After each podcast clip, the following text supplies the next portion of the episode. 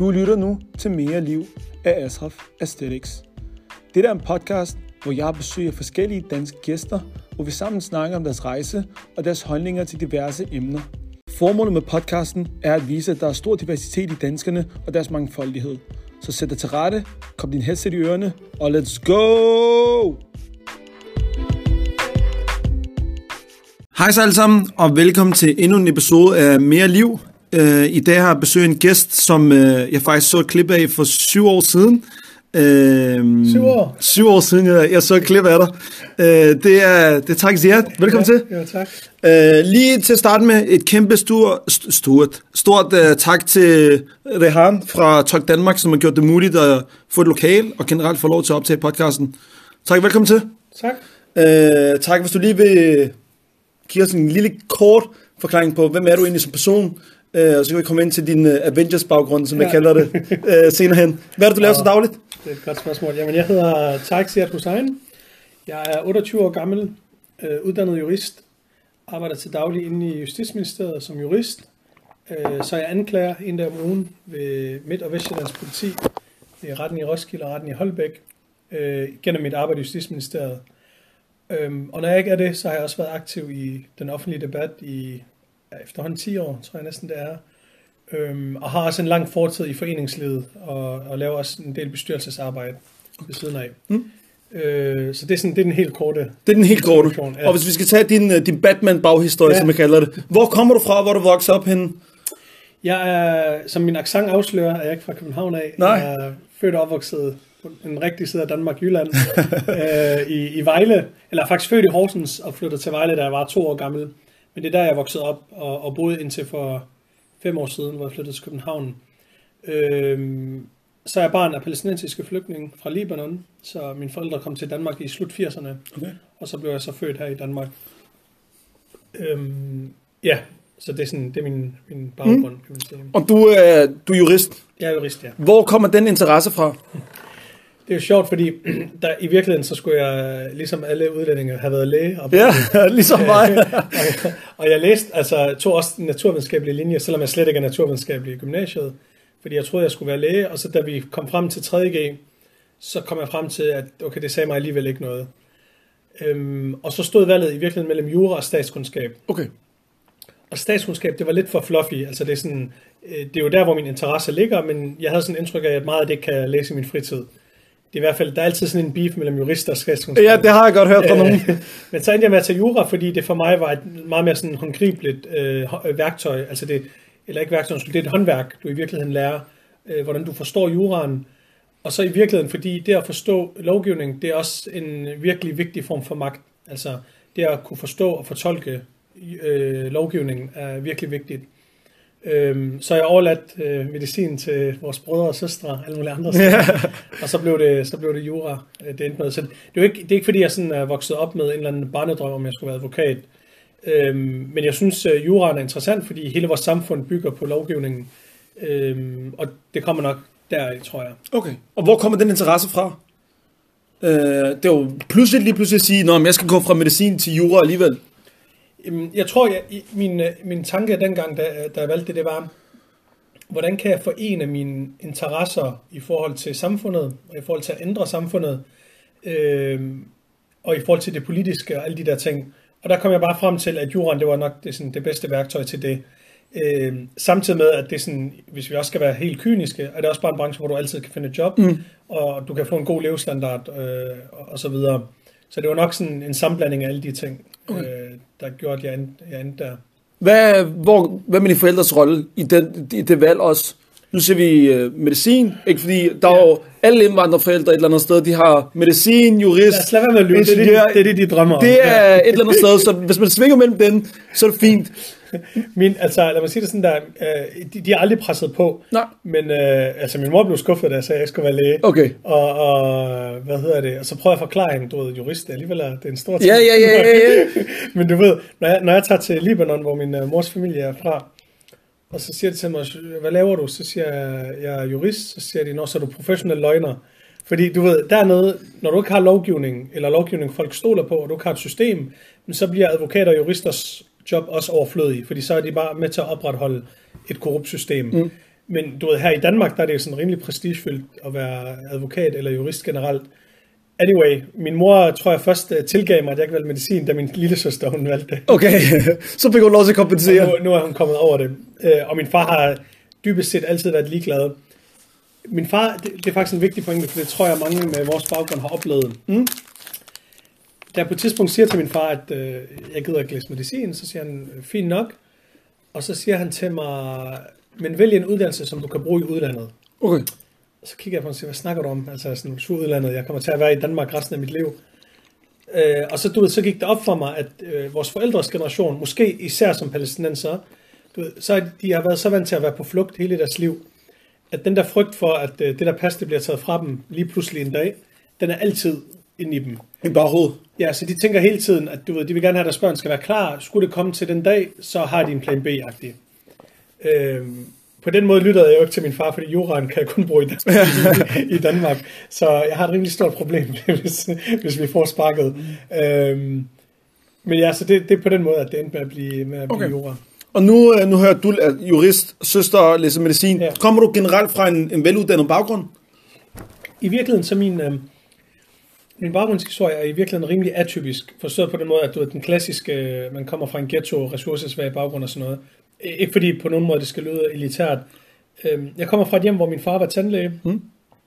Øh, Den korte historie er, at han øh, som palæstinenser i Libanon, så er du reelt andenrangsborger. Så du, øh, du må ikke eje dit egen hus, du har ikke statsborgerskab, du må ikke arbejde i en række erhverv osv. Okay. Så langt de fleste palæstinenser, de prøver på et tidspunkt at rejse ud. Så øhm, tilbage i 80'erne, der var min far meget aktiv i PLO, den palæstinensiske befrielsesfront, hvor han var studenterformand. Og så igennem dem, der får han så et stipendie til at rejse til Rumænien for at læse til tandlæge. Okay. Han tager til Rumænien, og for at gøre en kort historie lang, bliver han færdig efter 7-8 år, rejser tilbage til Libanon, finder så ud af, at øh, der må han ikke arbejde som tandlæge, fordi han er palæstinenser. Øh, af alle mulige omveje ender han så i Danmark, ankommer til Danmark for at vide, du behøver ikke lære dansk, fordi du er traumatiseret palæstinenser, bare pas dig selv derhjemme, og så får du kontanthjælp. Så insisterer han på at, at få lov til at lære dansk. Han bruger to år på at kæmpe med, med indrigsministeriet dengang, om at få lov til at starte på et dansk kursus. Nå, så de vil faktisk ikke engang have, Det, at kan, han det, skulle... det, er det, der kan virke vanvittigt. Ja, det må man Men sige. du ved, dengang var logikken, tror jeg, en blanding af to ting. Nummer et, at man anså alle palæstinenser som traumatiseret, så det kom faktisk fra et godt hjerte. Og så det andet var, at øh, der var meget øh, hvad hedder det, høj ungdomsarbejdsløshed i Danmark i Okay. 80'erne mm. og start 90'erne, så man var heller ikke interesseret i, at de her udlændinge Kommer to af deres tog job. de få jobs, der var. Mm. Så får han lov til at starte på dansk kursus, består det hurtigt, tror han skal begynde at arbejde som tandlæge, finder så ud af, at de anerkender ikke hans bevis, og så læser han hele sit tandlægestudie forfra igen på Mm. Aarhus Universitet. Okay. Så han har faktisk læst ja, syv og et halvt år i Rumænien, og så har han læst fem år på Aarhus Universitet. Tandlæge to gange. Og jeg plejer at joke med, at hvis der er nogen, der sagde til mig, at jeg jura to gange, så er jeg så kommet videre. Jeg finder noget andet at lave. Øhm, så min pointe er, at jeg kommer fra et hjem, hvor min far var tandlæge i 20 år. Han gik desværre bort for fem år siden. Åh, der kan jeg... Øhm, arbejdede i en privatklinik, og så var han vagtlæge på skadestuen. Og min mor, hun har været tolk arabisk-dansk i ja, 25-30 år også. Øhm, og så min far, min far var meget intellektuelt anlagt og meget filosofisk anlagt, så jeg er også vokset op i et hjem med rigtig mange bøger og øh, øh, filosofi og diskussioner og alle de der ting, og det har jo været med til at forme mig på rigtig mange måder. Så jeg plejer også at sige, at du ved, når man taler om det her med social arv, så har jeg også haft virkelig gode forudsætninger for at klare mig godt. Grund til, at jeg er der, hvor jeg er i dag, er ikke fordi, jeg er særlig intelligent, altså mere end, det gennem, end gennemsnittet. Det er også fordi, jeg kom fra et hjem, hvor mine forældre kunne dukke op til forældremøderne, kunne tale dansk med lærerne, hjælpe med lektierne. Alle de ting, som rigtig mange af mine venners forældre ikke kunne. Øh, og det siger jo noget, at det betyder jo ikke, fordi jeg har rigtig mange af mine venner og barndomsvenner, og vokset op i hjem, hvor forældrene ikke kunne hjælpe, men som i dag er lærer og jurister. Men det er bare for at sige, at du ved, du starter bare foran på point, Ja, ja, ja. hvis du har forældre, der kan hjælpe. 10 skridt foran. Præcis. Ja. Og hvad med øh, i forhold til, nu siger du, du ikke føler dig intelligent, så du mener mere, at det var den der flid, flittigheden, dygtigheden, der gjorde det. Altså øh, støtten hjemmefra, og så tror jeg, jeg også vokset, altså igen med al, sådan al ydmyghed, så har jeg også en, øh, en øh, meget stærk sådan, viljestyrke, altså, og jeg er også vokset op med øh, sådan, jeg er opdraget med sådan en følelse af, øh, hvad er det Spidermans onkel siger til ham i, i Spider-Man? Uh, with great power comes great responsibility. Lige, lige præcis. Ja. Så jeg har altid følt, at fordi at jeg kom fra et miljø, hvor jeg havde så gode forudsætninger, så havde jeg også et ekstra ansvar for mm. at, at gøre en forskel. Øhm, og jeg så øh, altså alhamdulillah, eller gudskelov, som man siger, vokset op, fået en evne til at skrive og snakke, øh, og det har jeg altid følt ansvar for at bruge på en eller anden måde. Og det er så kommet til udtryk i de sidste mange år igennem den offentlige debat. Mm. Øhm, så, så ja, så kombinationen af de ting har nok gjort, at jeg er der, hvor jeg er i dag. Okay. Og nu bruger du ordet alhamdulillah, eller Ja. gudskelov. Ja. Øh, hvordan har du vokset op? Altså du og jeg, det kan man ikke flygte fra. Vi kommer af muslimsk baggrund. Ja. Hvordan har det været, og hvordan er du vokset op med det? Jeg, jeg er vokset op i øh, et, øh, et, et meget religiøst hjem, så siden jeg var 4-5 år, der øh, gik vi til religionsundervisning og koranundervisning og arabisk, og jeg taler, skriver og læser flydende arabisk. Øh, så jeg har altid haft et meget tæt forhold til religionen, men, men, øh, og det er ment på en yderst positiv måde. Jeg er også vokset op i et hjem, hvor min far var meget religiøs, men også meget pragmatisk. Så han, han forstod altid, at vi bor i Vesten, Mm. øh, og finde en balancegang imellem øh, det og, og, hvad hedder det, opdrage os i forhold til islam, men med respekt for de værdier af det samfund, som vi også voksede op i. Og, og det tror jeg faktisk, han nogle gange, selv, nogle gange følte han sikkert, at han også gik på kompromis med det, men fordi han vidste, at der ikke var et alternativ. Lad mig prøve at illustrere med, med et eksempel. Da jeg er 14 år gammel, der ja. går jeg i 8. og 9. klasse, må det være, så kommer jeg hjem en dag, og så siger jeg til min far, øh, Bobber, der er halvbal i byen. Det var sådan et, øh, en fest, der var Okay. en dag om måneden, hvor alle 9. klasser mødtes øh, ned i byen på sådan et, øh, et stort lokal, og så var man der indtil midnat. Og så, I 9. jeg- klasse? Ja, Okay. og jeg havde, sådan et, en, jeg havde et meget tillidsfuldt forhold til min far, så jeg gik bare over til ham og så sagde, hey, øh, der er den her fest, må jeg gerne tage afsted. Og så kiggede han på mig, og så sagde han, øh, bare vær hjemme inden kl. 12. Og så sagde han, tage afsted. Alle mine venner, de øh, lavede alle mulige numre med at lave falske fødselsdagsinvitationer. Okay. Og nogle flygtede ud af vinduet og alt sådan noget, fordi de ikke kunne tale med deres forældre. Ja. Og nogle af dem i dag er endt alle mulige forfærdelige steder. Ikke på grund af den her episode isoleret set, Nej, nej, men jeg forstår, forstår godt, hvad du mener. Ja. og så, jeg tog afsted til den her fest. Klokken 10-11, så ringer jeg til min far, og jeg, jeg har aldrig drukket alkohol, heller ikke dengang. Så ringer jeg til ham og til ham, det, jeg keder mig, bare kom og hente mig. Så hentede han mig der, og det var første og sidste gang. Men så havde jeg prøvet det. Ja. Og du ved, og, jeg har tit, og, og det er i virkeligheden en episode, der er meget sigende i forhold til, hvordan jeg vil opdrage mine børn. Fordi jeg tror 100%, hvis du spurgte min far så dybt i hans indre, så følte han, at det stred imod hans principper grundlæggende, men han vidste også godt, at han blev nødt til at øh, ligesom også være kompromissøgende. Fordi hvis han sagde nej, jamen så vil jeg måske stadigvæk gøre det. Så hellere, Ja. ja. at jeg gør det inden for nogle rammer, hvor han har tillid til mig. Øhm, så det tror jeg, sådan, det er meget sigende for ham og hans generation generelt, og også for den måde, som mine forældre opdrog mig med. Så ja, jeg voksede op i et meget religiøst og åndeligt, spirituelt hjem, øh, men samtidig også med respekt for det samfund, som jeg voksede op i. Jeg har aldrig følt, at der var et modsætningsforhold imellem øh, de to ting. Okay. Og hvordan var det i gymnasie- og universitetstiden? Altså, man kan jo se i medierne generelt, altså statistikkerne nu til dags, at alkoholen spiller en stor faktor ja. i gymnasie- og universitetsliv. Ja. Jeg har altid formået, altså du ved, nummer et for mig, det der med alkohol, det har altid været en rød linje. Sådan, Ja, det har det aldrig er været til debat, ja. Det har aldrig været til debat, og hvis jeg skal være ærlig, jeg har tit spurgt mig selv, sådan, hvis vi skulle lave sådan et eksperiment, hvis jeg ikke var muslim, så, så har jeg i hvert fald bildet mig selv ind, at jeg stadigvæk heller ikke vil have drukket, fordi for mig er det faktisk ikke kun et, et spørgsmål om religion. Den der grundlæggende tanke om at være ude af kontrol, og faktisk stå op og ikke vide, hvad jeg har gjort, det, det gør mig sådan sindssyg. Og bare Det minder meget om mig, det. ja. ja. Og du ved, og lige nu for eksempel, vi hører rigtig meget i de her dage om de her MeToo-historier med Ja. de her politikere. Jeg siger ikke, at alle folk, der drikker, de begår overgreb nej. overhovedet, men jeg siger bare, du ved, jeg, jeg, jeg, altså jeg forstår ikke, hvordan man som partileder, eller statsminister, eller en person med magt, kan stille sig selv i en position, hvor man kan drikke sig fra sans og samling, og, og næste dag stå op, og så ikke vide, hvad man har gjort. Ja. Og det er en person med magt, men forestiller folk, der ikke har det. Så nummer et, det har altid afskrækket mig. Og det i virkeligheden, jeg, altså jeg bilder mig selv ind, at det er på grund af religion, jeg ikke har drukket, men det andet, der har også fyldt virkelig meget. Ja. Øhm, ja, nu ved jeg ikke, hvor kom vi fra. Vi kom fra gymnasie- og universitetstiden. Så, så du ved, og, og på den anden side, så har jeg også, det har også været vigtigt for mig at sende et signal om, at jeg også er en del af det sociale, så det er ikke sådan, du ved, jeg render rundt alene. Så det jeg altid gjorde, og altid har gjort, lige siden jeg kom ud på arbejdsmarkedet, da jeg var 15 og begyndte i en Rema 1000 til i dag, jeg dukker altid op til julefrokost og sociale arrangementer, og når folk de er ved at være lidt for øh, pylrede eller fulde, eller hvad kalder man det? For beruset, For eller beruset, andet. så smutter jeg. Ja. Altså, så kan det være, at jeg bliver og spiser med, og så smutter jeg ved i tiden. Så føler jeg, at jeg har gjort mit for at vise, at jeg vil gerne være en del af det sociale fællesskab, eller den arbejdsplads, jeg er på, uden at jeg føler, at jeg er gået på kompromis Ja. med mine værdier. Ja. Eller når jeg har været til kursus med arbejde, jamen, så går jeg i seng tidligt, og, og, og mens folk de fester videre. Øhm, så, og det er igen det der med, og det kommer så af det der er min egen oplevelse, altså med at finde en, en balance, øh, uden at man føler, at man helt går på kompromis med sine egne principper og, og værdier. Mm.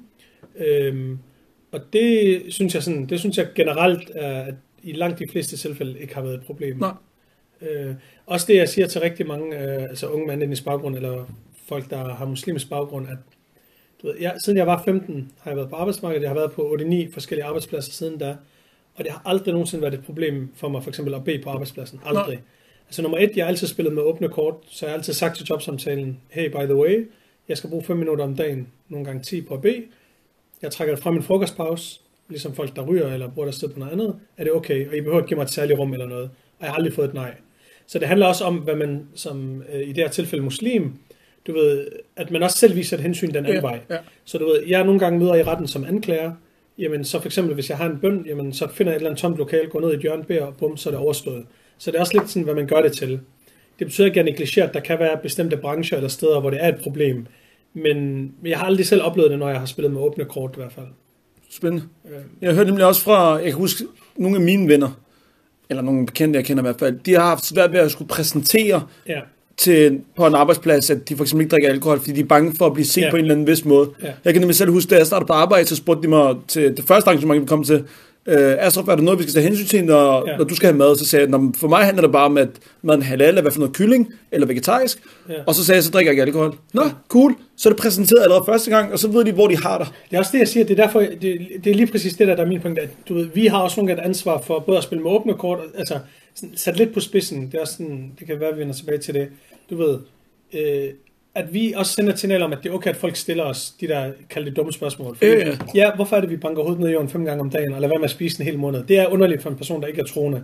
Så det med at spille med åbne kort og sige, hey, stil mig de spørgsmål, du har lyst til, det tror jeg er et rigtig godt udgangspunkt for en dialog. Det kræver selvfølgelig også en part fra den anden side, der er nysgerrig. Selvfølgelig. Øhm, men jeg har den præcis samme erfaring som dig. Ja. Jeg er så hjulpet lidt på vej af mit skæg, tror jeg. Det, kan automatik sender et signal.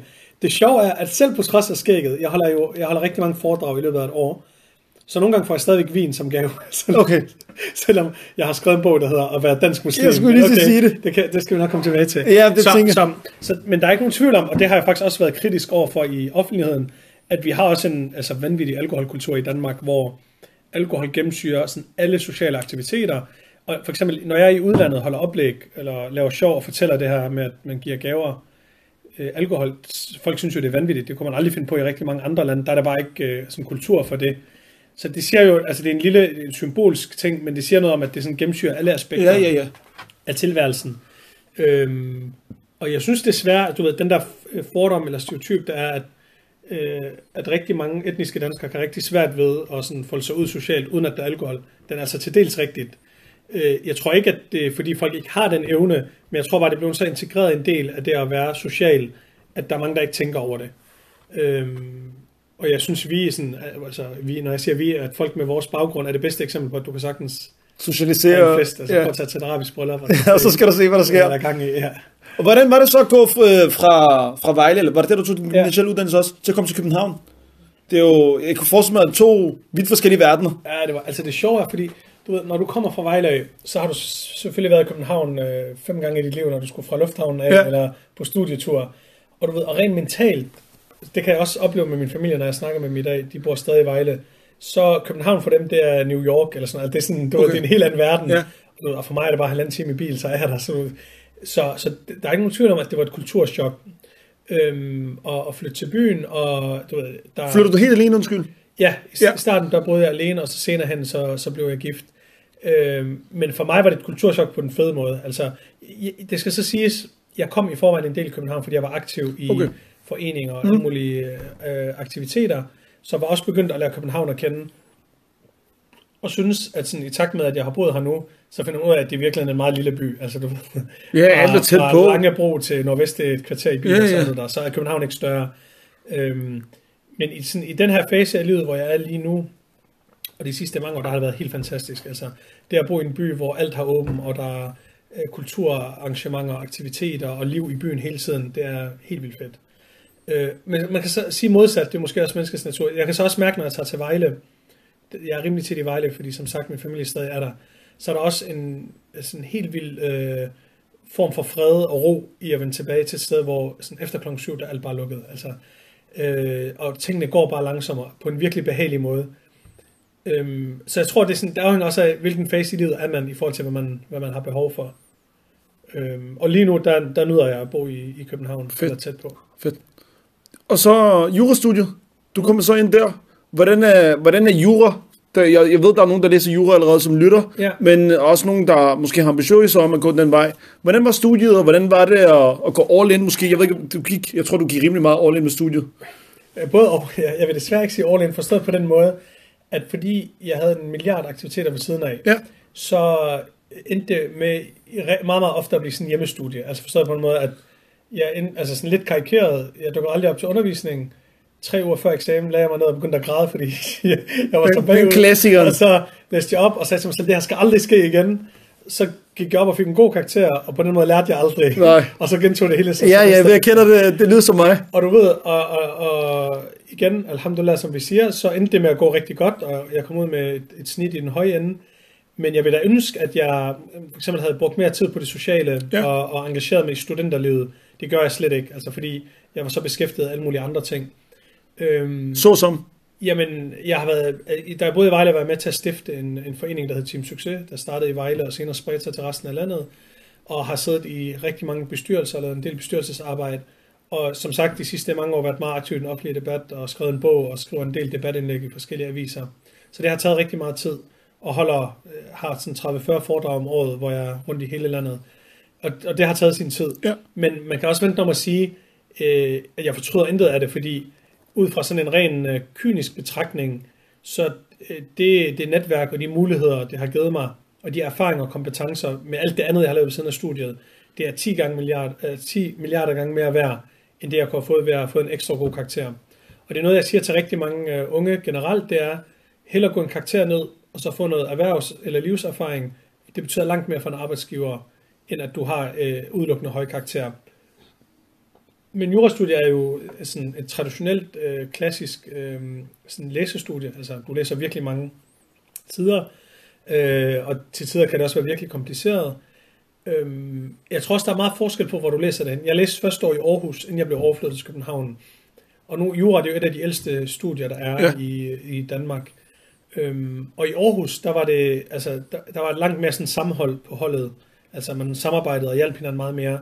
Hvor i København, der, der er rigtig mange fordomme om øh, den type af unge, der læser jura. Det er Mm. unge, der kommer fra Nordsjælland, øh, hvor en af forældrene, hvis ikke begge, nogle gange er jurister.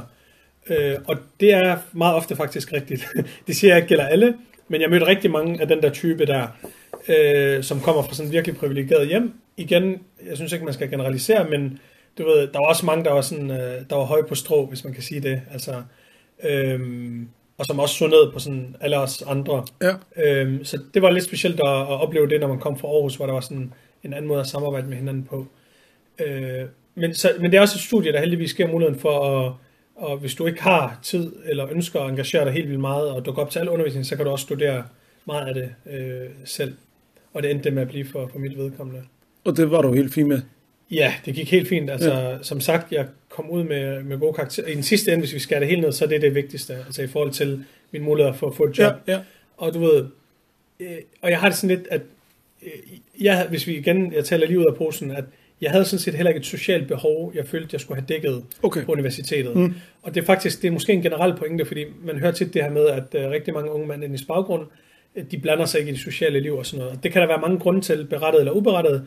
Meget af det tror jeg også handler om, du ved, øh, mange af os, mig selv for eksempel, de personer, som er mine tætteste venner i dag, det er folk, jeg har kendt siden jeg var to år. Altså, Ja. Og vores forældre, de kommer typisk fra samme flygtninger og har gået i samme klasse. Så det er dem, jeg er vokset op med. Så mit sociale behov har jeg altid fået dækket privat. Hvor hvis man tager sådan rigtig mange etniske danskere, jamen mange af dem, der ender med at blive deres venner resten af livet, det er dem, de møder på studiet. Så jeg tror, mange unge mænd, når de starter på studiet, så er studiet det, er det vigtigste for dem. De har ikke nødvendigvis et socialt behov på samme måde, fordi det behov får de dækket andre steder. Og det havde jeg. Og det var jeg sådan set også meget bevidst om. Ja. Øh, og også ærlig omkring. Øhm, Det er også noget, jeg kan genkende til. Ja. Og også i min vennegruppe, men den er, Ja. at studiet er egentlig bare noget, man går til, Ja, Og det sociale, det er egentlig, når jeg ses med venner fra gymnasiet, eller hvad end den er. Præcis, hvor, jeg, hvor jeg tror for rigtig mange øh, etniske danskere, der er universitetet, altså det er deres, ikke, jeg vil ikke sige, det er deres liv, men det er ikke bare et studie. Altså det er, sådan, øh, det er meget mere holistisk. Det er der, du, alle dine sociale aktiviteter er, det er der, dine fremtidige venner Det er der, de former sig. er, og, eller kommende kæreste eller kone. Så det er der, man bliver formet i højere grad. Øhm, men det har jeg været sådan, altså det fortryder jeg ikke, det har jeg været sådan rimelig ærlig omkring. Øhm, og selvfølgelig, hvis man så også kigger på den anden side, en del af det var også, nu talte vi lige om det her med sådan alkoholkulturen og sådan noget. Selvom jeg sagde før, at jeg sådan var villig til at gå på kompromis, men det betød jo ikke, at jeg dukkede op til de 30 fester, der var hver uge. Så i ny og næ var jeg med, men rigtig mange af de sociale aktiviteter, det var at mødes på en eller anden øh, bar. Ja, eller ja torsdagscafé, eller hvad den var, ja. Øh, og det sagde mig ikke noget, og jeg havde også travlt med andre ting. Så der er stadigvæk et par personer, som jeg stadig har sådan et tæt forhold til mm. fra min studietid, som er etniske danskere. Øh, men, men det er ikke mange. Nej. Så. Og så går vi videre til det kapitel, så er du en gift mand. Mm. Hvordan har, den proces, ja, hvordan har den proces været? Og også få børn? Åh, det er et stort spørgsmål. Jeg blev, jeg blev gift øh, rimelig ung, øh, og fik også børn ung. Men jeg, jeg har to børn. Jeg har Maria på fire år, mm. og så har jeg Mohammed Ziad, som er et år. Og Maria fik jeg, da jeg var 23. Var du studerende der? Jeg var studerende, ja. Ja. Øh, jeg blev faktisk, jeg trak mit studie ud, så jeg blev først færdig sidste år, Okay. hvor hun stadig var, hun har været tre år der. Ja. Øhm, og det var, altså på den måde, du ved, der er mange øh, teorier omkring, hvorvidt man skal få børn, mens man er studerende eller ej. Du kan høre folk, der siger det ene eller det andet. Helt personligt kan jeg kun anbefale det, fordi Grundet, ja, jeg skulle sige, det du har tid. Ja. Altså det, det, det er det simple svar, fordi i det øjeblik, hvor du får et fuldtidsarbejde og færdiguddannet, jamen, så hedder den fra 8 til 5, og så kommer du hjem og er færdig og alle de der ting. Så det der med at kunne bruge tid sammen med barnet, samtidig med at du studerer, det var fantastisk. Øhm, så det er, det er en tid i, i livet, jeg aldrig sådan har fortrudt. Øh, selvfølgelig, du ved, det, kan, det var også presset økonomisk til tider, alle de der ting, men vi kom igennem det. Altså, nu er vi her på den anden side. Øhm, og, og det der med at blive gift var sådan, jeg har altid vidst, at jeg vil ende med at blive gift tidligt. Øh, fordi at jeg så nogle værdier i forhold til det at have en partner, en der ligesom kunne skubbe en og rykke, være med til at rykke en, når man selv gik i stå. Øhm, og det er også lige præcis den funktion, min, min hustru har haft øh, i forhold til mig. Så det, det er sådan noget, jeg har været meget bevidst. øh, Er hun under samme erhverv, eller hvad laver hun? Overhovedet hvis ikke. Min, øh, min hustru, hun, hun har en lidt speciel baggrund. Hun er uddannet sprogpsykolog, Ja, og så har hun taget en uddannelse som seksolog, okay. og så er hun øh, islamisk seksolog i dag. Okay.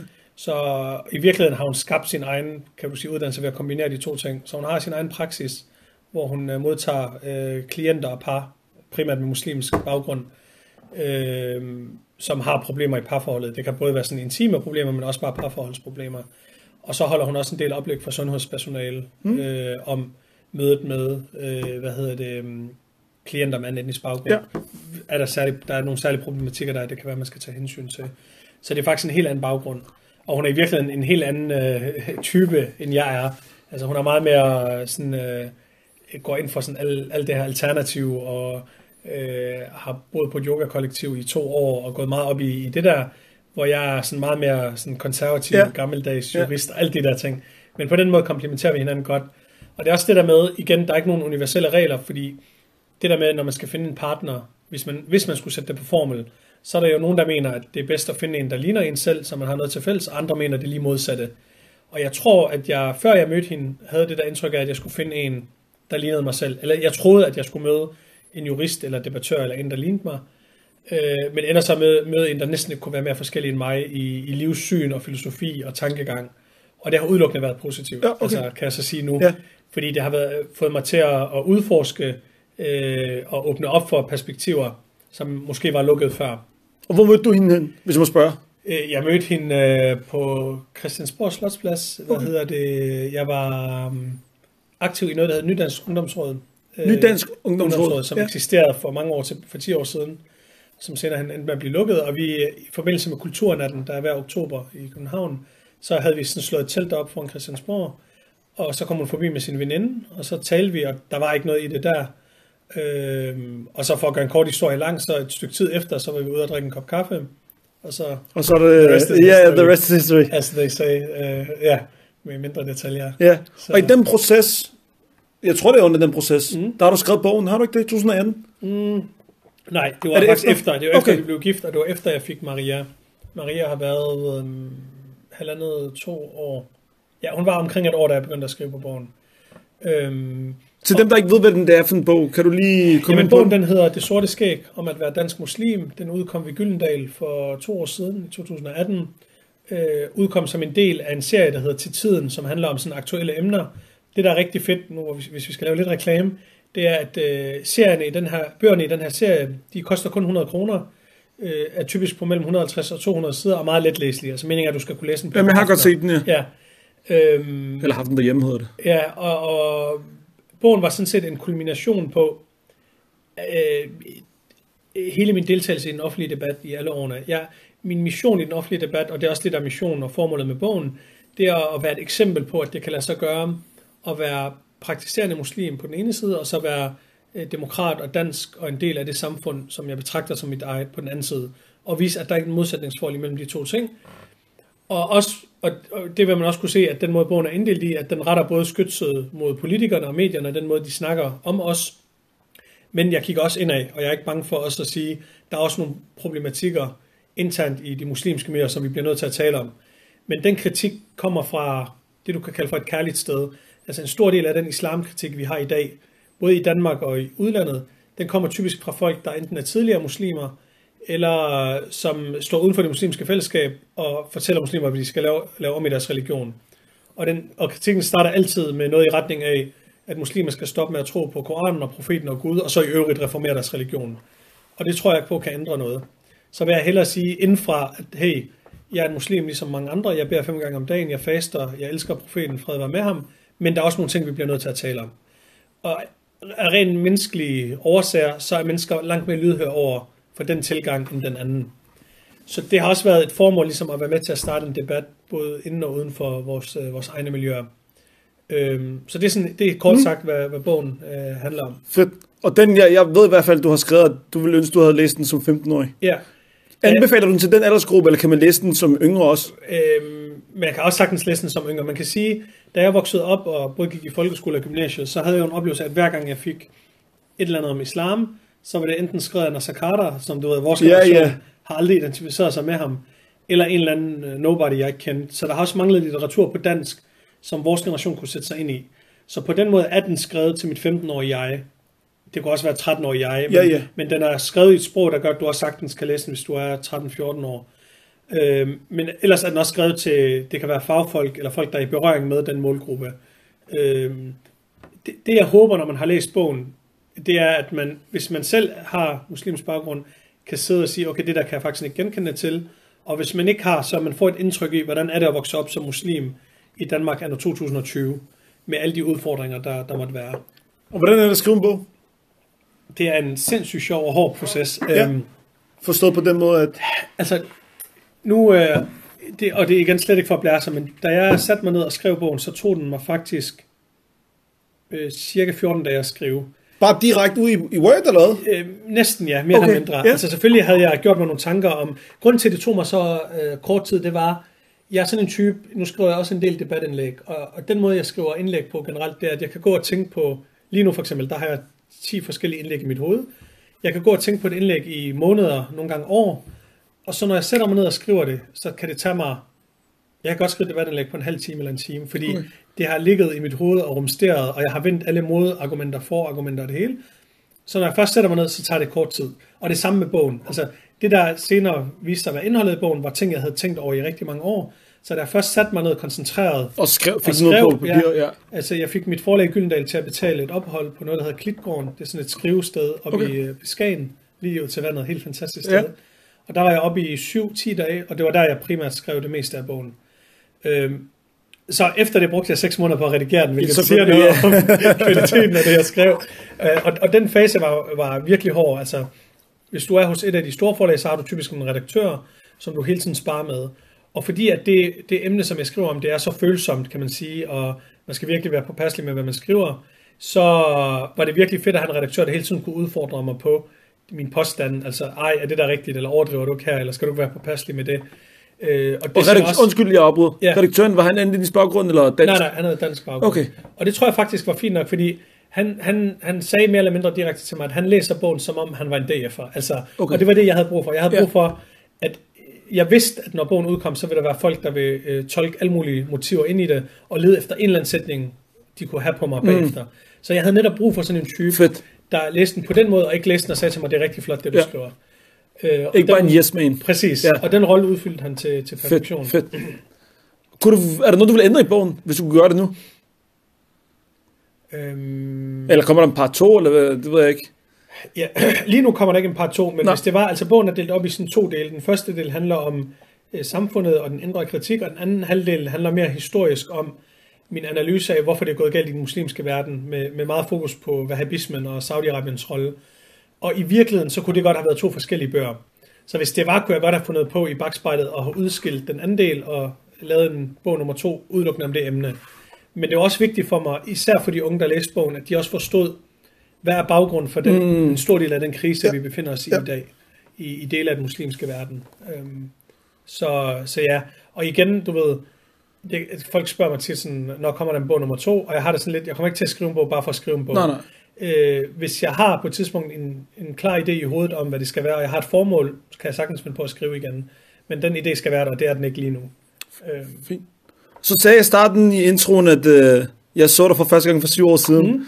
Måden det var på, det var fordi, jeg sad inde på, det enten var Ekstrabladet eller BT, og der var en live diskussion. det var ekstrabladet. Nu Det var det Ekstrabladet, nu ved du godt, det er. Hvor der var en, en, en ung mand også, i for jakkesæt, og så, jeg sad faktisk på Snapchat der, og så havde du lige sagt, at øh, nazisterne, de havde udskiftet deres øh, outfit med hagekors det andet, til jakkesæt og et andet navn. Og så tænker jeg bare, det, det, det, et eller andet sted, det var det, hvad jeg manglede, at der var en eller anden, der repræsenterede de samme idealer Ja. og tanker som mig, men ikke kun, at han havde den viden, han kunne også formulere sig. Ja. Den der med at kunne formulere sig, det har altid været vigtigt for mig, Ja. når jeg skulle sige, okay, ham her, han repræsenterer det, jeg, jeg Ja. føler. Er der andre, der har sagt det?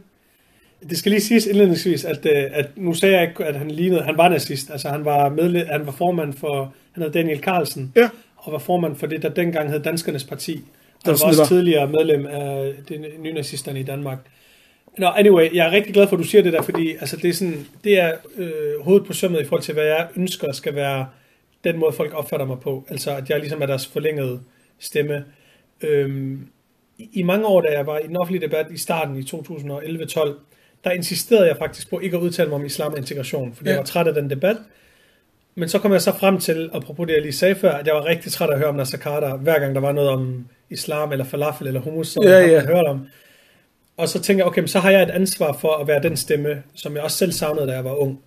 Øhm, og det er også den største ros, jeg kan få, det er det, du lige sagde, men, og det er der også mange unge, der skriver til mig, at du siger lige præcis det, som vi tænker. Og det at kunne udfylde den rolle, er, synes jeg er sindssygt fedt. Og når jeg nogle gange tænker, okay, er det her det overhovedet det værd, eller, sådan, eller jeg overgår ikke hovedpinen, så husker jeg mig selv på, at det kan lyde meget højtidligt, men at der, der er faktisk nogle unge derude for, hvem det her betyder noget. Ja, du repræsenterer en gruppe. Øh, ja, og, og hvis jeg ikke står og siger det, så kan der stå en eller anden klovn, der også tilfældigvis har en anden baggrund og siger noget helt andet, der, der er endnu mere skørt. Øhm, ja. Hvad, hvor, hvor meget er du i debatten nu? Jeg har skudt rigtig meget ned de, de sidste par år faktisk. Altså, Er det grund af dit job? nej, det er det faktisk ikke. Øhm, der, der er flere forskellige grunde. Nummer et, øh, noget af det værste, der kan ske i den offentlige debat, og det gælder ikke kun debattører med anden baggrund, det er, når debatten den bliver et mål i sig selv. For mig at se, der, jeg anskuer debatten på den her måde. Jeg står ved A, og jeg skal til B, og B det er, at jeg skal have et eller andet opfyldt. Jeg skal ændre en bestemt politik, eller jeg skal gøre noget. Og der kan debatten være et, et transportmiddel til at nå til det. Men nogle gange er den ikke det. Nogle gange er det at etablere en forening, eller engagere sig et eller andet sted i en bestyrelse, det er meget mere fordelagtigt, end nødvendigvis at blande sig i debatten. Så det der med at deltage i debatten, bare for at stå i fjernsynet og skrive et indlæg, det må aldrig blive et formål i sig selv. Øhm, og så havde jeg også sådan en, en, øh, en øh, oplevelse for nogle år siden, som også sådan åbnede mine øjne, tror jeg. Øhm, jeg, jeg har altid sådan, øh, været meget sådan øh, spirituelt, åndeligt anlagt, og været meget fokuseret på det her med, øh, vi kalder det på arabisk nafs, altså et ens ego. Og det er, sådan, det er en videnskab i sig selv inden for islamisk mystik. Øh, altså ens ego må aldrig blive for stort. Øh, Tilbage i 2014, tror jeg det var, der var jeg med til at arrangere en demonstration på Nørrebro imod islamisk stat, da de var på deres højeste. Og vi annoncerede demonstrationen om fredagen, og den skulle være der ugen efter. Og i den uge der, i mellemtiden, der lavede jeg, tror jeg, 21 interviews. Altså jeg kørte fra TV2 til DR. Så laver vi demonstration om lørdagen, den går fremragende. Og så om søndagen, så sidder jeg hjemme i min sofa, og så bliver jeg ramt af sådan en tomhed. Og så tænker jeg, okay, hvad det, det her føles forkert, eller det føles usundt. Og, du ved, og så gik det op for mig, at du ved, det der med at være på, og jeg havde også været deltaget en del i fjernsyn før det, så det var ikke første gang, men det var virkelig intensivt. Så gik det op for mig, at det der med at være på, det er ligesom at tage et stof, altså det er ligesom at tage narko, selvom jeg aldrig har prøvet det, men det er, at du kan meget hurtigt blive afhængig af Ja, det. endorfiner og dopaminer. Ja, du kan meget hurtigt blive afhængig af det, og den der øh, anerkendelse og de der milliarder af beskeder, du modtager fra folk, der synes, du er for fed, alt det der, det kan være skide farligt, og det er det, der aldrig må blive et formål i sig selv. Så efter det, jeg tror i hvert fald, det var den oplevelse, der flippede det for mig, så blev jeg ekstremt opmærksom på, hvad, sag, hvad jeg sagde ja og sagde nej til. Så i dag får jeg ugenligt henvendelser og invitationer til at deltage i programmer, men jeg siger kun ja, hvis jeg et føler, at jeg har noget nyt og noget originalt at bidrage med. Øh, ja, det er faktisk det eneste, jeg kigger på. Mm. Altså, så hvis jeg føler, at det er en debat, der kører ring, for eksempel, jeg siger konsekvent nej, mere eller mindre til diskussioner om halalkød og tørklæder Ja, og yes. burka og sådan noget, Ja. fordi det er debatter, der kører hver 6. måned. De når aldrig hen et sted. Men hvis jeg føler, at der er en diskussion, for eksempel sidste år, efter folketingsvalget, der kørte der den her debat omkring, øh, hvor lige pludselig stemmedeltagelsen, den var steget i øh, områder, hvor folk havde anden baggrund. Ja, det kan godt huske. Umiddelbart en positiv historie, men det blev lige pludselig vendt til en negativ historie, fordi at imamerne havde opfordret folk til at stemme. Og det synes jeg var en principielt vigtig debat, og da jeg gik ind i debatten, der var den også på et tidspunkt, hvor den lå og vippede den offentlige opinion. Så der, var, der gik jeg i deadline med Marie Krav og havde en, en debat med hende om det. Øhm, så nogle af de der principielle diskussioner blander jeg mig stadigvæk i. Men jeg har sådan mere eller mindre en strategi, hvor jeg... Også fordi, du ved, der er forskel på, når et medie ringer til dig og beder dig om at reagere på en historie, og når det er dig, der sætter dagsordenen. Så, så det jeg mere eller mindre bevidst gør, det er, at jeg sådan 3-4 gange om året stikker hovedet ud med et, et større indlæg, hvor jeg sætter dagsordenen. Meget ofte ender det med at blive debatteret i et stykke tid, og så trækker jeg mig tilbage. I stedet for, at jeg hele tiden skal reagere og være i en defensiv position i forhold til, hvad end der rører sig ud i samfundet. For eksempel dengang med Paludan. For eksempel, ja. Ja. Og, og ja, ja, ham blev jeg også spurgt, om jeg ville debattere med 70 gange. Og Ja, sagde konsekvent nej. Ja. Fordi, også fordi for ikke, han var en idiot, og han skulle ikke have opmærksomheden. Øhm, og så tror jeg også, den anden grund til, at jeg også har skruet ned, det er, jeg har også, og det kan lyde lidt deprimerende, jeg har også mistet troen på, at debatten i sig selv kan rykke noget. Okay. Altså, du ved, sat lidt på spidsen, og det kan også lyde, øh, at, som om jeg var naiv, det var jeg sikkert også, så troede jeg, at hvis jeg bare sagde tingene nok gange, så skulle Inger Støjberg nok se lyset til sidst. Og der har jeg bare fundet ud af, at det kommer aldrig til at ske. Der er nogle dynamikker i dansk politik, der gør, at det vil altid være fordelagtigt at tale om udlænding og integration. Om der kun er én Ali tilbage, der begår noget kriminelt, så kommer vi til at kun at tale om ham.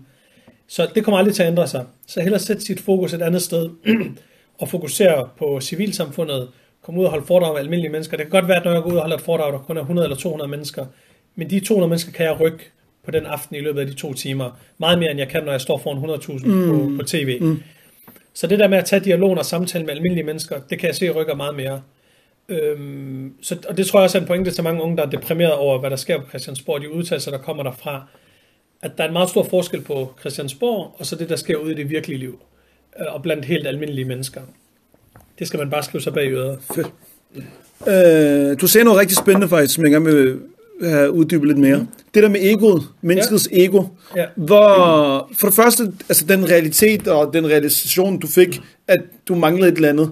Hvor lang tid tog det at bearbejde den? Mærker du bare lige momentet, eller var der sådan, okay, jeg skal lige finde ud af, hvad det var, og hvordan arbejder du med den? Fordi der er mange, der let nu kan sige, Nå, om jeg har fået 10.000 følgere på Instagram, eller Ja. der er en eller anden, der har sagt til mig, du er rigtig dygtig, og så går de på en høj pedestal og siger, Ja. nu er jeg kongen. Hvordan, øh, hvordan bearbejder du det? Altså jeg tror først og fremmest, at jeg havde gode forudsætninger i gåsøjne på den måde, at det er et emne, som jeg sådan har, er gået op i, i i lang tid, og dybest set ind i mig selv har jeg altid forsøgt at være opmærksom på det. Men så, da den her episode var der, så blev det så tydeligt, og så blev jeg endnu mere koncentreret om det. Jeg tror grundlæggende, det handler om, hvis du er en offentlig person, eller du er Instagram eller et eller andet, at du omgiver dig med kritiske mennesker. Altså, jeg har en, en håndfuld øh, venner og bekendte, som jeg ved, og som jeg altid, når jeg får en henvendelse fra medierne, så ringer jeg og spørger dem, hey, 1, 2, 3, hvad synes I? Og så ved jeg, at de vil altid svine mig til. Og det er det, jeg har brug for. Jeg har ikke brug for nogen, der siger til mig, det er fedt, det er fedt, når folk skriver til mig og siger, det er virkelig fedt at se dig, og vi er rigtig stolte af dig. Det er dejligt, det er ikke det. Men jeg har brug for den, der siger til mig, hvorfor sagde du ja til det der, og det du siger er noget vrøvl og sådan noget. Fordi det er det, det, er det der er med til at prikke til, til mit ego, Ja. hvis man kan sige det på den måde. Prik til ego, så selv bliver taget lidt ned? Ja, altså ja. grundlæggende omgive sig med mennesker, der minder dig om, at lad være med at tro, du er noget. Ja. Altså, det er det, det går. Og det har ikke noget at gøre med janteloven eller noget, men du ved, man kan meget hurtigt blive øh, virkelig oplæst og, og tro, at bare fordi man har været fem minutter på en tv-skærm, så er man en eller anden, Ja. og du er nobody. Altså, det er ikke nogen, en hver idiot kan dukke op på fjernsynet, det er ikke det. Øhm, Og så tror jeg også, du ved, jeg var også så heldig, at jeg i løbet af meget kort tid nåede at være, altså der er ikke det tv-program eller nyhedsmedie eller noget, hvor jeg ikke har været i. Så det, at jeg sådan hurtigt fik prøvet det, har også gjort, at jeg i dag meget let kan sige nej, hvis et eller andet tv-program ringer, fordi, okay, det er fint nok, jeg har ikke, det er ikke for mig en særskilt oplevelse at dukke op i det der, medmindre jeg synes, det er vigtigt, fordi der er et budskab, jeg vil have ud. Øhm, så jeg tror på et eller andet tidspunkt, jeg kan ikke sige hvordan eller hvornår, men så knækkede, øh, og jeg vil lyve, hvis jeg stod, fordi så heldig er jeg ikke, og det er der ikke nogen, der er, og jeg sagde, at jeg fra dag et af ikke gik op i det der.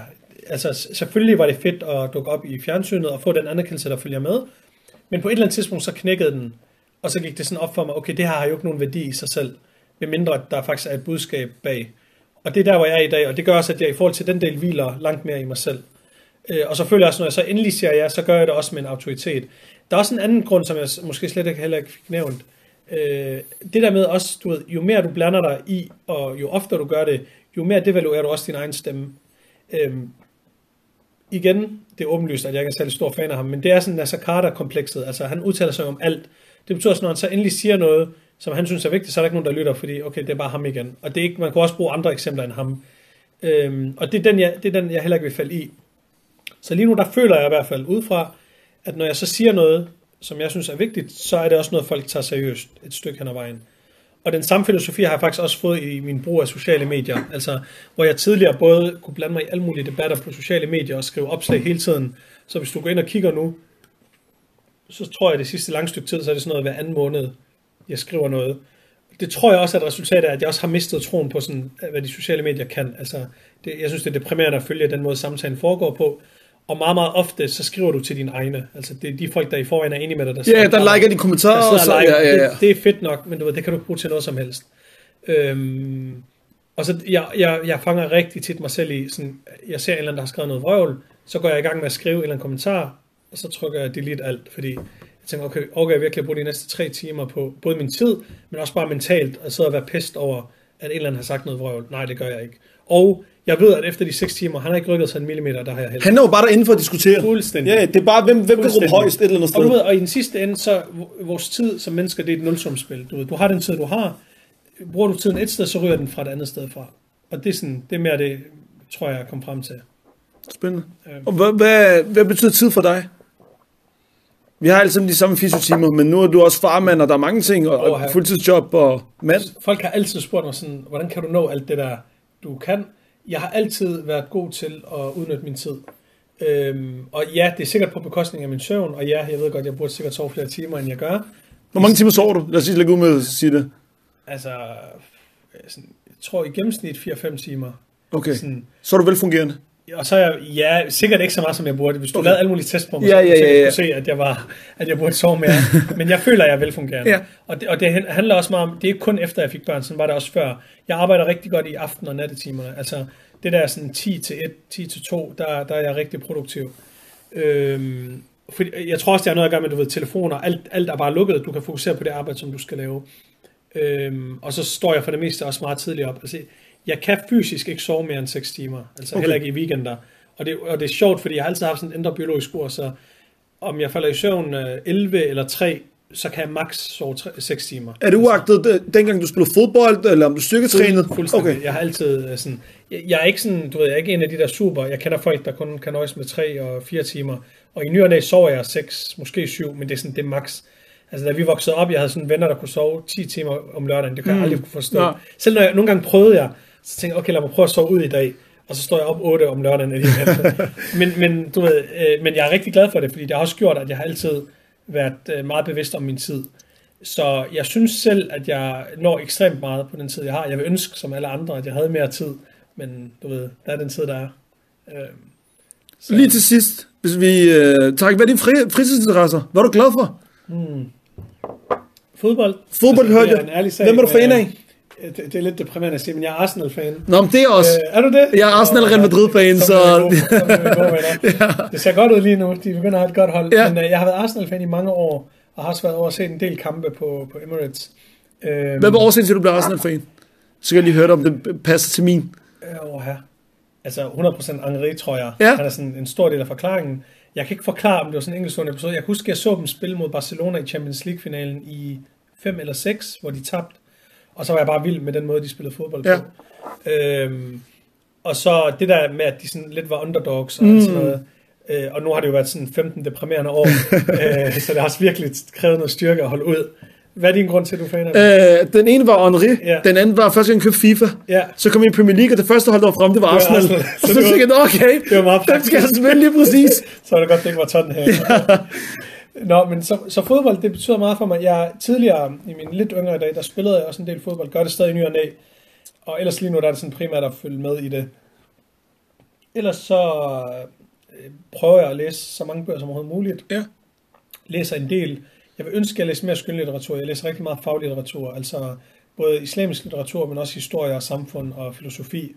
Øh, men forsøger sådan at få en roman ind i ny og næ. Øh, rigtig mange unge med anden de spørger mig, hvordan øh, er du blevet så god til at tale og snakke? Og så siger jeg til dem, jeg, altså jeg, selv der, der tror jeg heller ikke, jeg har været særlig intelligent. Øh, jeg startede med at læse i en meget tidlig alder, jeg læste rigtig meget. Altså du ved, mange af de fortæller om sådan nogle historier om, at de fik tæsk af deres fædre, fordi de var ude om aftenen. No. jeg fik tæsk, fordi at mine forældre, de sagde til mig, at jeg skulle gå i seng, og så lå jeg typisk under dynen klokken 1 om natten med sådan en lommelygte og læste no. Harry Potter, yeah, yeah. da jeg var 6-7 år gammel. Så jeg, jeg læste ekstremt meget, da jeg var lille, og det var okay. det, der gjorde, at jeg udviklede et virkelig stort ordforråd. Så det er udelukkende derfor. Så det er sjovt, hvor meget du minder om mig. Øh, samme historie. Altså, ja, min historie, jeg fik ikke tæsk, men øh, min far, ja, ja, i 8. klasse blev han til mig på biblioteket. Ja. Og så sagde han til mig, her er der nogle bøger. Så ja. okay, fair nok. Den første bog, jeg læste, jeg kan tydeligt huske det, det var en Dragon Ball bog. Ja. Nummer 10, den hed tre år senere, ja. turneringen. Så læser jeg den, og så tænker jeg, det er, det er fantastisk. Ja. Der er kamp, samtidig med der er tekst. Første, anden uge, tror vi var der, der lå jeg 16 af bøgerne. Og så ja. derfra så blev det bare en proces. Min far, han, han var jo glad for, at vi tog biblioteket. Han kunne sidde og læse der. Ja. Øh, der var både arabiske bøger, der var danske bøger, der han kunne læse lige, hvad han ville, franske nyheder osv. Øh, og vi sad der. Ja. Vi sad og læste mangaer derudaf, så udviklede sig fra mangaer til at begynde at læse Harry Potter bøger, Artemis Fowl, og bare generelt den genre. Det handler virkelig meget om sådan, altså for mig der gjorde det også en forskel, at jeg voksede op i et hjem, hvor der fysisk var mange bøger. Og jeg, jeg har også gjort en dyd ud af, at nu i, i vores egen hjem, der, vi har sådan et helt bibliotek næsten i, i stuen, og, og det, at min datter, når jeg sidder og læser en bog, så går hun også selv over og tager en bog. De imiterer jo ja, ja, forældrene, ja. Eller du ved, jeg holder avis derhjemme, så når jeg sidder i avisen, så tager hun også en sektion og sidder bare og leger med den. Og det kan virke sådan symbolisk, men det betyder virkelig meget for barnets selvopfattelse. Og så kom jeg også i Vejle, der havde vi sådan en bogbus, der kom til det område, hvor vi boede en gang om ugen. En bogbus? Ja, det er det fedeste koncept. Altså, okay, det ligesom i, altså isbilen? Øh, ja, altså, og det, det fandtes faktisk i flere kommuner. Jeg tror, Vejle er en af de eneste byer, der har det tilbage. Det er simpelthen en stor, ligesom de der busser, der kører rundt ja. i, øh, altså, øh, på Nørrebro. Og så er den bare lavet om. Øh, den, det er mega fedt. Så kommer du op, så er der bare bøger i hele bussen. Okay. Og så er der en skranke og det hele. Og så hver tirsdag var det, så plejede jeg at tage derop, og så sad jeg og læste en time og lånte en masse bøger Nå, men låner bøgerne? Ja, men Nå, okay, jeg troede, du stod, man kan også reservere og hente dem. Okay. Nej, nej. Øhm, og, og det der hele i tanken med det, det er, og det er også rigtigt, at du ved, når du kommer fra et socialt udsat boligområde, så tager du typisk ikke ned i byen for at tage på biblioteket, hvis det ligger langt væk. Så på den måde kom biblioteket til dig. Men ja, så, så jeg bruger meget tid på at læse, øh, følger lidt med og ser lidt fodbold. Øh, har også en øh, forkærlighed for elektronik. Det er ja, meget nørdet. Spændende. Øh, sådan, følger lidt med i den verden og sådan noget. Jeg har sådan... Øh, du ved, folk de tænker sådan, hvad skulle de være i et andet liv? Og, sådan, og jeg, vil, jeg vil have været YouTuber, der anmeldte elektronik. Okay. Jeg tror bare, at markedet i Danmark er for smart. Det, det går, du bare skal snakke engelsk, så gør det. Det, det kan sagtens være. Fuldstændig. Hvad med, jeg tænker på, lige her til sidst, ja. vi har lige fem minutter. Hvilket sprog snakker I derhjemme? Med, vi er, det er lidt sjovt, fordi i vores børn har vi opdraget arabisk. Ja. Vi taler kun arabisk til, til vores børn, og det er vi meget, meget bevidste om. Men med hinanden taler vi dansk, altså okay. mig og min hustru. Øhm, Hvad nu hvis I sammen med dem Snakker I, altså... Altså til børnene taler vi arabisk, men med hinanden dansk. Okay, og hvordan det, er det for dem? Jeg tror lige nu, der er de så små, at de opfatter det ikke. Okay. Øhm, men for os, du ved, der er jo ikke nogen tvivl om vores generation, min og din generation. Vores dansk er jo langt stærkere end vores øh, modersmål. Men for os var det en selvstændig værdi, at vores børn skulle lære deres modersmål. Øh, og, og helt ærligt, jeg var i starten bekymret, sådan, ej, lærer de nu ordentligt dansk, eller bliver det med accent? Og så snart vores datter startede institutionen, så hun lærte dansk sådan her. Mm. Øh, og, og, og i dag, hendes arabisk, det er vanvittigt. Altså det, og hun lærer også meget, hun må kun se tegnefilm på arabisk, for eksempel. Okay. Så du ved, nogle gange, eller tit, så siger hun et eller andet ord på arabisk. Du er ikke selv. Jeg tænker, hvad var det der? Ja, ja. Så må jeg ringe til min mor og spørge hende, hvilket er flot, men også, du ved, man bliver også stolt. Så, så det er virkelig, virkelig fedt, at øh, hun kan det. Snakker I selv arabisk derhjemme? Øhm, da jeg voksede op, mine forældre, de havde sådan en filosofi derhjemme med, øh, eller min mor, fordi det var hende, der primært var derhjemme, at derhjemme måtte vi kun tale arabisk, og når vi trådte ud, måtte vi kun tale dansk. Okay. Og det gjorde, at vi faktisk voksede op med, med et rigtig stærkt arabisk og dansk. Okay. Og så gik jeg også... Altså min forældre, min mor dengang, og dengang følte jeg jo, det var tortur. Men hver gang vi rejste til Libanon om sommeren, så ansatte hun en privat lærer, arabisk lærer. Nå, Hver morgen fra 10 til 12 havde vi arabisk undervisning i vores sommerferie. og det er vildt, det er overskud. Og så efter det kunne vi lege. Okay. Og, du og dengang forbandede jeg det jo langt væk. Ja, ja. I dag er jeg jo mega lykkelig Hvad tænkte dine fædre? Øh, Jamen, de Så bliver du bare vækket op, bare lige for- Ja, ja. Så kom arabisklæren ind og vækkede mig. og du ved, og det, de er ikke meget pædagogiske der. Nej, det er det. Øh, men, men i dag er jeg virkelig taknemmelig for Var du, deltog du alene og dine søskende, eller Nej, mig og min fædrene? bror. Okay. Mig og min bror. Nej, nej, vores fædre, de gik De- de skole, hyggede bare. Og de havde sommerferie og sådan noget. Okay, Øh, så det var kun mig og min bror. Øhm, men i dag er jeg rigtig glad for det. fedt. Og nu, nu nævnte du det selv fransk, men jeg har øh, faktisk tænkt mig i øh, næste sommer at begynde på fransk. Okay. Øh, det er der flere grunde til. Først og fremmest som jurist i, i øh, europæisk sammenhæng, så er fransk jo altså næsten, hvis ikke højere niveau end engelsk. Og rigtig mange afgørelser, bliver skrevet på fransk, så det er en kæmpe stor fordel at kunne det.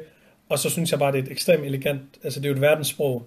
Så, så det, er sådan, det er mit næste projekt, det er faktisk Fedt. at gå i gang med, med at lære fransk. Min øh, kones øh, papmor, hun er marokkaner og taler også fransk. Så hun bliver ligesom min indgangsvinkel, Ja, ja, ja. og så supplerer jeg med noget aftenskole. Ja. Øh, så må vi se, hvordan det går. Øh, og min kone, hun, det nævnte jeg ikke før, men hun er halv polak, halv araber, så hun taler også polsk. Så det har hun også med i bagagen. Øh, det kan jeg så ikke bruge til så meget. Nej, nej. Det kan være, børnene kan bruge det. Ja, ja, Har de lært nogle ord? Øh, nej, meget Nej, lidt. okay. Meget lidt. Så nu Perfekt. tager vi arabisk og dansk Ja, ja, ja, til at starte med. Tak. Det var en fornøjelse. I lige måde. Tak Hvis, øh, jamen bro, det, er- det er mig, der takker for, at du har afsat Det- tid det i dag til det.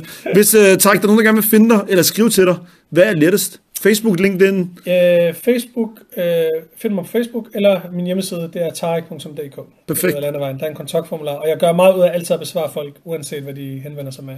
Super. Så I er altid velkommen til at, til at skrive. Der fik jeg at vide. Rigtig tusind tak for jeres tid, og have en rigtig god dag.